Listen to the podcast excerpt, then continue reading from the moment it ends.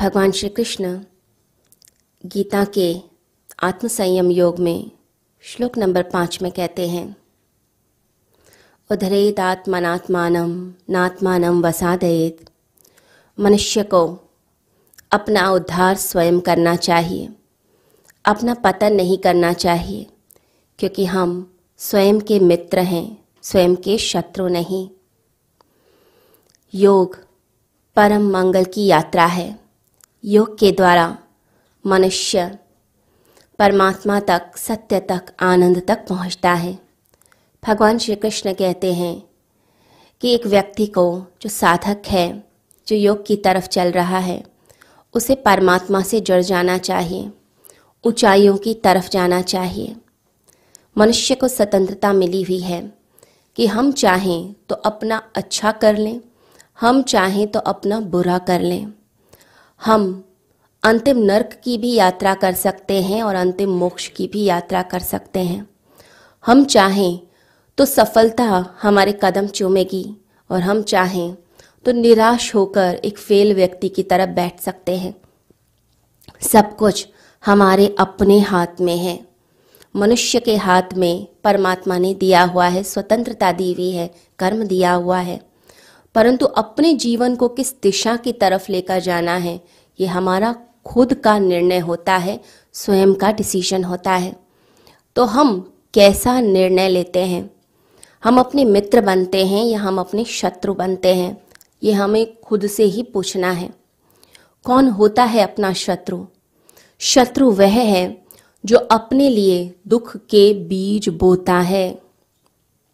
खुद अपने हाथों से अपने लिए गड्ढा खोदेगा, कांटे लगाएगा, दुख के बीज बोएगा।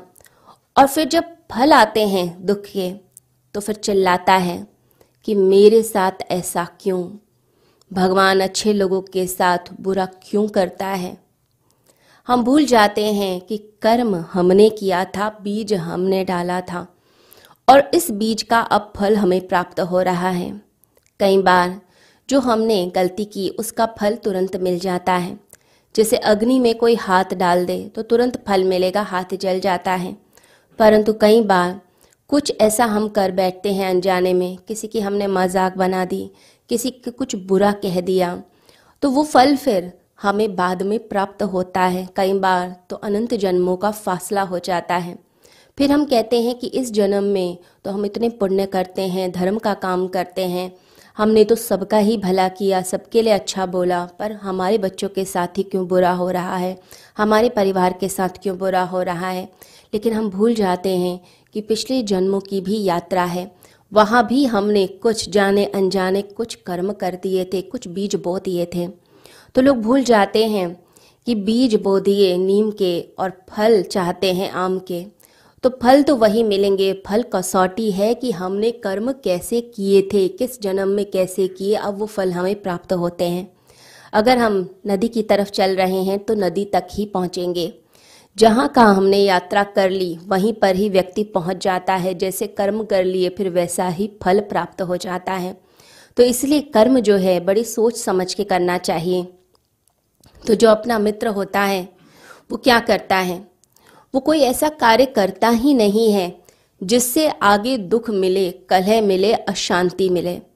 उसके कर्म होश में होते हैं अवेयरनेस में होते हैं। वो बेहोशी में कर्म नहीं करता। जब बेहोशी में कर्म होते हैं तो फिर कुछ भी हो जाता है।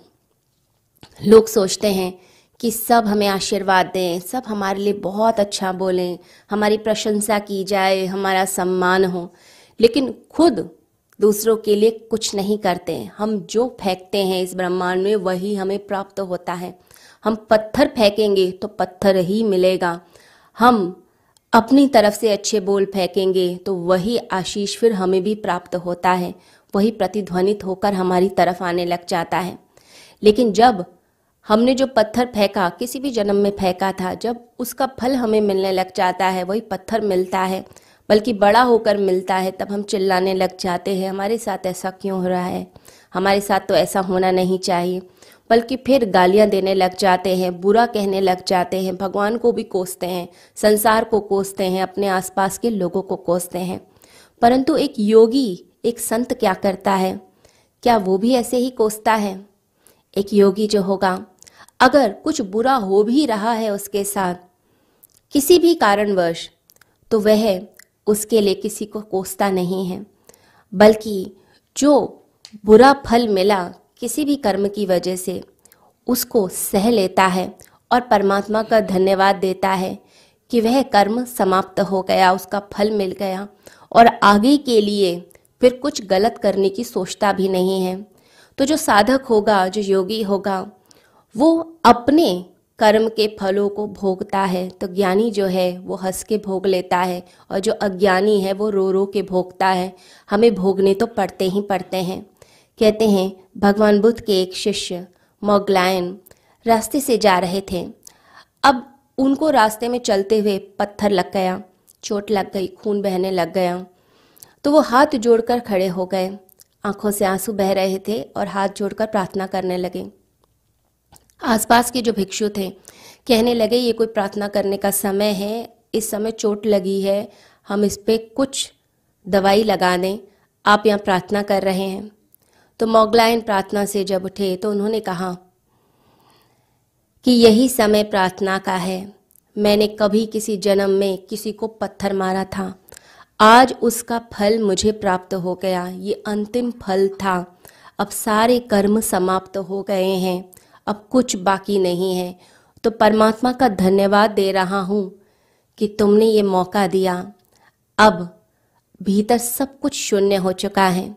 परंतु ऐसी जो संभावना है, वो सिर्फ़ एक ज्ञानी की ही होती है। जो अज्ञानी है, अगर पत्थर मिलता है तो वह गालियाँ देता है, अपशब्द कहता है, कोसता है इस संसार को। तो हमें कैसे जीवन जीना है, ये हमें खुद सोचना है। जो अपना मित्र है वो अपने लिए कभी कांटे नहीं बोएगा, वो हर कृत्य सोच के करेगा। उसकी सोच, उसका व्यवहार, हर चीज़ बड़ा नपा तुला होता है क्योंकि वो जानता है कि वो किसी और का बुरा नहीं कर रहा। वो अपना ही बुरा कर रहा है। जब हम किसी का बुरा करने का सोचते हैं, किसी को बुरा कहते हैं तो उसका फल हमें ही मिलने वाला है। और वो जब मिलता है, तब हम चिल्लाने लग जाते हैं। कहते हैं कि एक साधु एक गाँव से जा रहा था। तो उसने देखा कि एक व्यक्ति अपने बैलों को गालियाँ दे रहा है। तो साधु पास गया और उस व्यक्ति से कहा कि तुम इन बैलों को क्यों गालियाँ देते हो? ये तो बेचारे कुछ कह भी नहीं पा रहे। तो मैंने क्यों बोलते हो? क्यों सता रहे हो? तो उस व्यक्ति ने कहा कि ये मुझे उत्तर तो दे नहीं सकते हैं। मुझे अपनी फ्रस्ट्रेशन निकालनी है, अंदर की भड़ास निकालनी है। तो मैं इन्हीं को गालियाँ दे देता हूँ और अपनी भड़ास निकालता हूँ। तो संत ने कहा कि ये तो और भी ज़्यादा महँगा सौदा हो गया। तुम तो एक आंतरिक संबंध बना रहे हो। अब ये बैल तो कोई उत्तर दे नहीं सकते। लेकिन जब इन गालियों का उत्तर तुम्हें मिलेगा आगे के जन्मों में तो बड़ा महँगा सौदा हो जाएगा। इसे बंद करो। तुम ये गालियाँ देना बंद करो। तो उस व्यक्ति ने उस साधु की बात मानकर गालियाँ देनी बंद कर दी। अब चार दिन तो उसने प्रैक्टिस की। साधु वहाँ से जा चुके थे। उस गाँव से दूसरे गाँव चले गए। चार दिन तक तो वो व्यक्ति अभ्यास करता रहा, कोशिश करता रहा, लेकिन उसके बाद वो थक गया। उसने कहा, अब मैं क्या क्या हिसाब रखूँ? मैं बैलगाड़ी चलाऊं या गालियों का हिसाब रखूँ? मुझसे तो नहीं होता। और ऐसा ही होता है। जब कोई संत कोई अच्छी बात बताता है तो चार दिन तो हम उसकी प्रैक्टिस कर लेते हैं, उसका अभ्यास कर लेते हैं, उस नियम का पालन कर लेते हैं। परंतु उसके बाद फिर हम वैसे के वैसे ही हो जाते हैं। तो ऐसा ही उस व्यक्ति के साथ हो गया। अब कुछ महीनों के बाद जब वो साधु दोबारा आते हैं तो देखते हैं वो व्यक्ति धुआंधार गालियाँ दे रहा है अपने बैलों को। तो जब जैसे ही पास गए, उस व्यक्ति ने देखा कि साधु ने मेरी गालियाँ सुन ली हैं तो वो घबरा गया और घबरा कर बैलों को कहता है कि, मेरे प्यारे बच्चों, ऐसी गालियाँ तो मैं तुम्हें पहले दिया करता था, ये मैं तुम्हें बता रहा हूँ। अब ऐसी गालियाँ तो मैं तुम्हें कभी नहीं दूँगा। तो साधु ने कहा कि, तुम धोखा किसको दे रहे हो? ना तुम इन बैलों को दे रहे हो, ना मुझे। तुम स्वयं को धोखा दे रहे हो। और ये जो धोखा है तुम्हारे लिए महँगा साबित होगा। तो मनुष्य जब किसी का बुरा करता है तो अपना ही बुरा करता है। ये हमें ध्यान रखना चाहिए। हम जो कर्म करेंगे, उसका फल हमें प्राप्त होता है। इसलिए अच्छे कर्म करने चाहिए, पुण्य की तरफ़ चलना चाहिए। जैसे एक झील में पत्थर डाल दिया जाता है तो रिपल इफ़ेक्ट होता है, तरंगे बनती जाती हैं, आगे तक दूसरे तटों को छूती चली जाती है।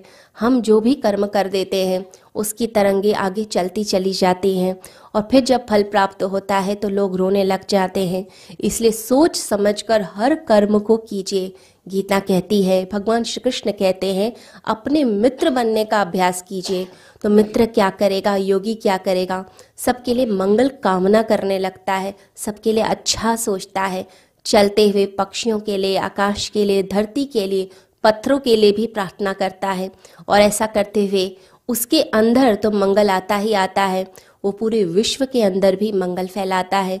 ऐसा ही जीवन अगर हमारा हो जाए तो हमारी ज़िंदगी में सदैव आनंद रहेगा, खुशियाँ रहेंगी और हमारा जीवन स्वर्ग सा बन जाएगा। सभी को हरिओम।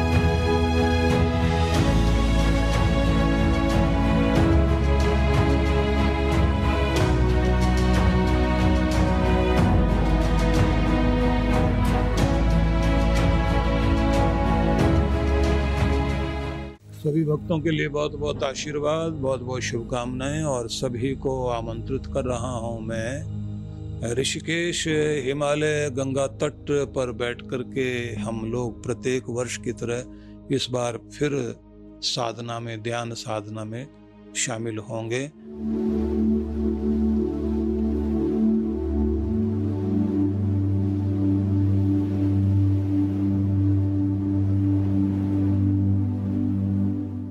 यह कार्यक्रम रहेगा 17 नवंबर से 20 नवंबर 2022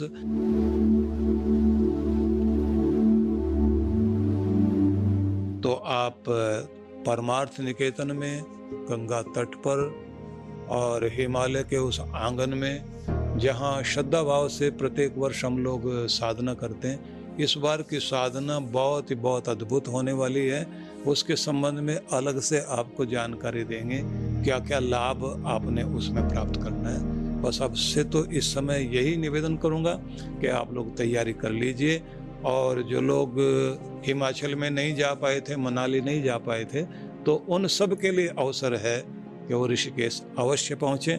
और इस बार इस बात का भी ध्यान में रखा गया है कि पहले जैसे जो है वो एक समय होता था कि जब बहुत भीड़ भाड़ हो जाती थी गंगा तट पर। इस बार ऐसी तिथियाँ रखी गई हैं कि जिससे आपको पूरा अवसर मिल सके और शांति में आप जो है वहाँ साधना भी कर सकें, गंगा स्नान भी हो सके और वहाँ की आरती में भी भाग ले सकें। तो आप सभी के लिए बहुत बहुत आशीर्वाद, मंगल कामनाएँ और आमंत्रण भी।